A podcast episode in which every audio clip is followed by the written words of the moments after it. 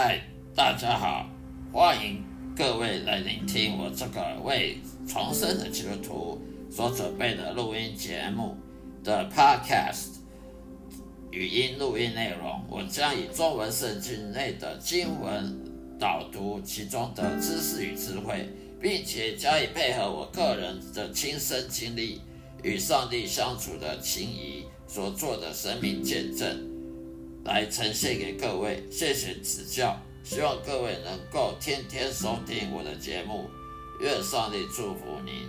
再会。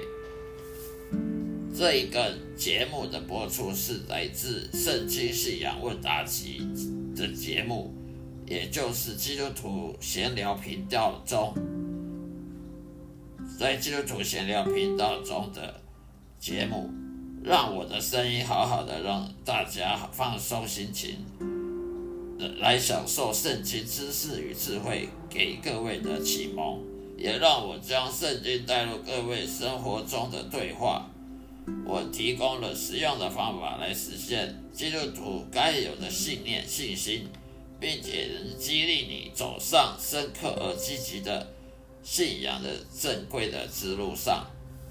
谢谢各位指教。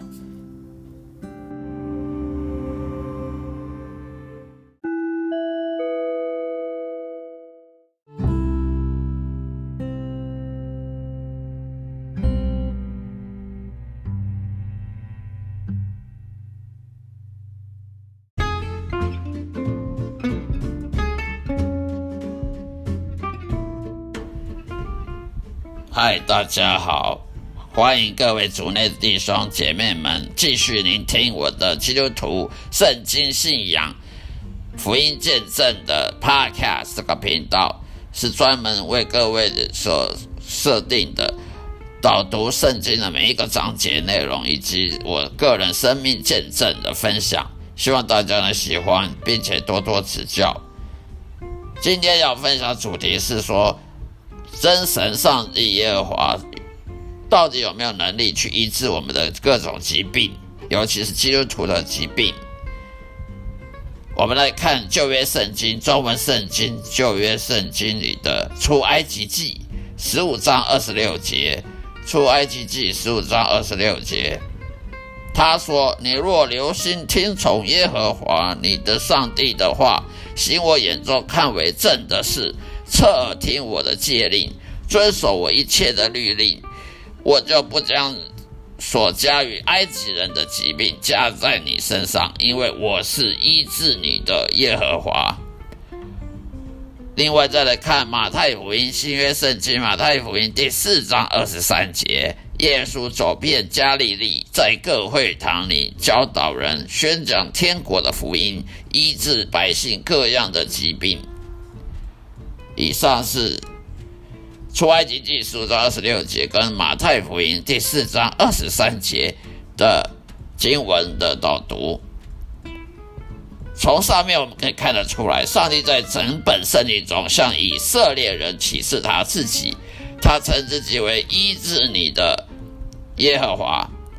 当然，如果我们聆听并且顺服上帝的话，上帝就有全能的力量去治愈人类的任何疾病。上帝以其圣洁的本性，本来就是想要让事情呢变得很完美、很完整。所以，如果你的孩子生来就瞎眼、天生耳聋、生来畸形、各种先天缺陷，都请你不要责怪上帝，因为那是人类邪恶的罪孽所造成的。上帝并没有完全控制我们的自由意志。因为我们人类在一出生就已经选择背叛了他，所以我们的苦难是完全被上帝孤立而无助。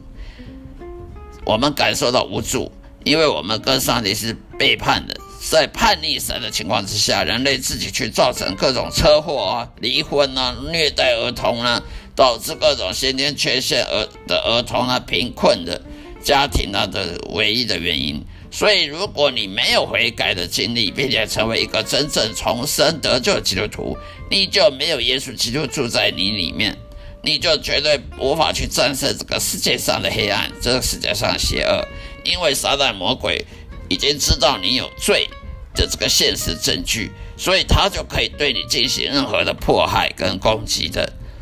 如果你不与上帝和解，撒旦很容易就把你的人生岁月给摧毁掉。例如，你的身体健康和心灵上的幸福，大多数时候的癌症啊、特殊绝症，都是由于撒旦魔鬼和邪灵所引起的。因为你我都是罪人，而犯罪下场就是面临身体和灵魂的死亡。所以，上帝有时候呢，允许撒旦魔鬼呢去攻击人类。然而，每每个真正已经获得重生、因信称义的基督徒呢？都应该有耶稣基督的保护，可是我们还是需要向上帝祈祷，们以寻求保护的。如果我们愿意服从神的教导，并向上帝呼求，上帝真的可以医治他的子女身体上的、精神上各种疾病。反之，我们人类的衰老都是肉体的特性，所以身体的死亡是永远无法治愈的。正如圣经明确的指出，罪的公价乃是死亡。所以，作为罪人，我们必须为罪的后果付出代价。在我们的生活中，面对衰老和因为死亡而失去亲人，这是生活上的现实和常态。我深信，如果我们能成为上帝的宝贵仆人，上帝仍然可以延长我们的生命。我们不必设想在地球上寿命会很长，因为我们应该呢，只是关注在天堂永恒幸福。这世上的肉体的生活，无论你能实现什么健康啦、平安、喜乐的生活，它仍然是一个很痛苦的过程。因为在这一生当中，不可避免的会看到呢，被迫受到创伤，以及衰老了、痛苦了、失落和悲伤等可怕的景象。不管神医治人的目的是什么原因，这个绝对不会脱离现实中上帝呼召罪人去悔改的目的，或者是说神迹医治呢？他也可以荣耀神他自己。有时候神的介入和医治证据呢，不是那么的明显，但事实上呢，是已经在没有科学根据解释的通知的情况之下呢，完成了。否则，人类都必须通过痛苦及不完美的医学治疗，例如外科手术啦、治疗，或者是各种充满副作用的药物啦，来提供任何治愈和干预、治疗和干预，例如住院啦、开刀啦，这没有人希望的去去面经历的。上帝的确能用任何比科学和生物医学技术更有效方式呢，在人的身体上的、精神上的治治愈我们的疾病。但是呢，这很少会经历到的。你永远找不到任何没有严重副作用的医学药物治疗的方法。人类的智慧就是这么愚蠢。不完美的医学有时候甚至会对患者造成致命的后果。所以呢，去去住院，有人呢住院就住死就就死掉了。有人看个吃个看个医生吃个药就就死了，打个针就死了。打个疫苗就死了，为什么呢？因为医学就是这么不完美，医学就是这么愚蠢。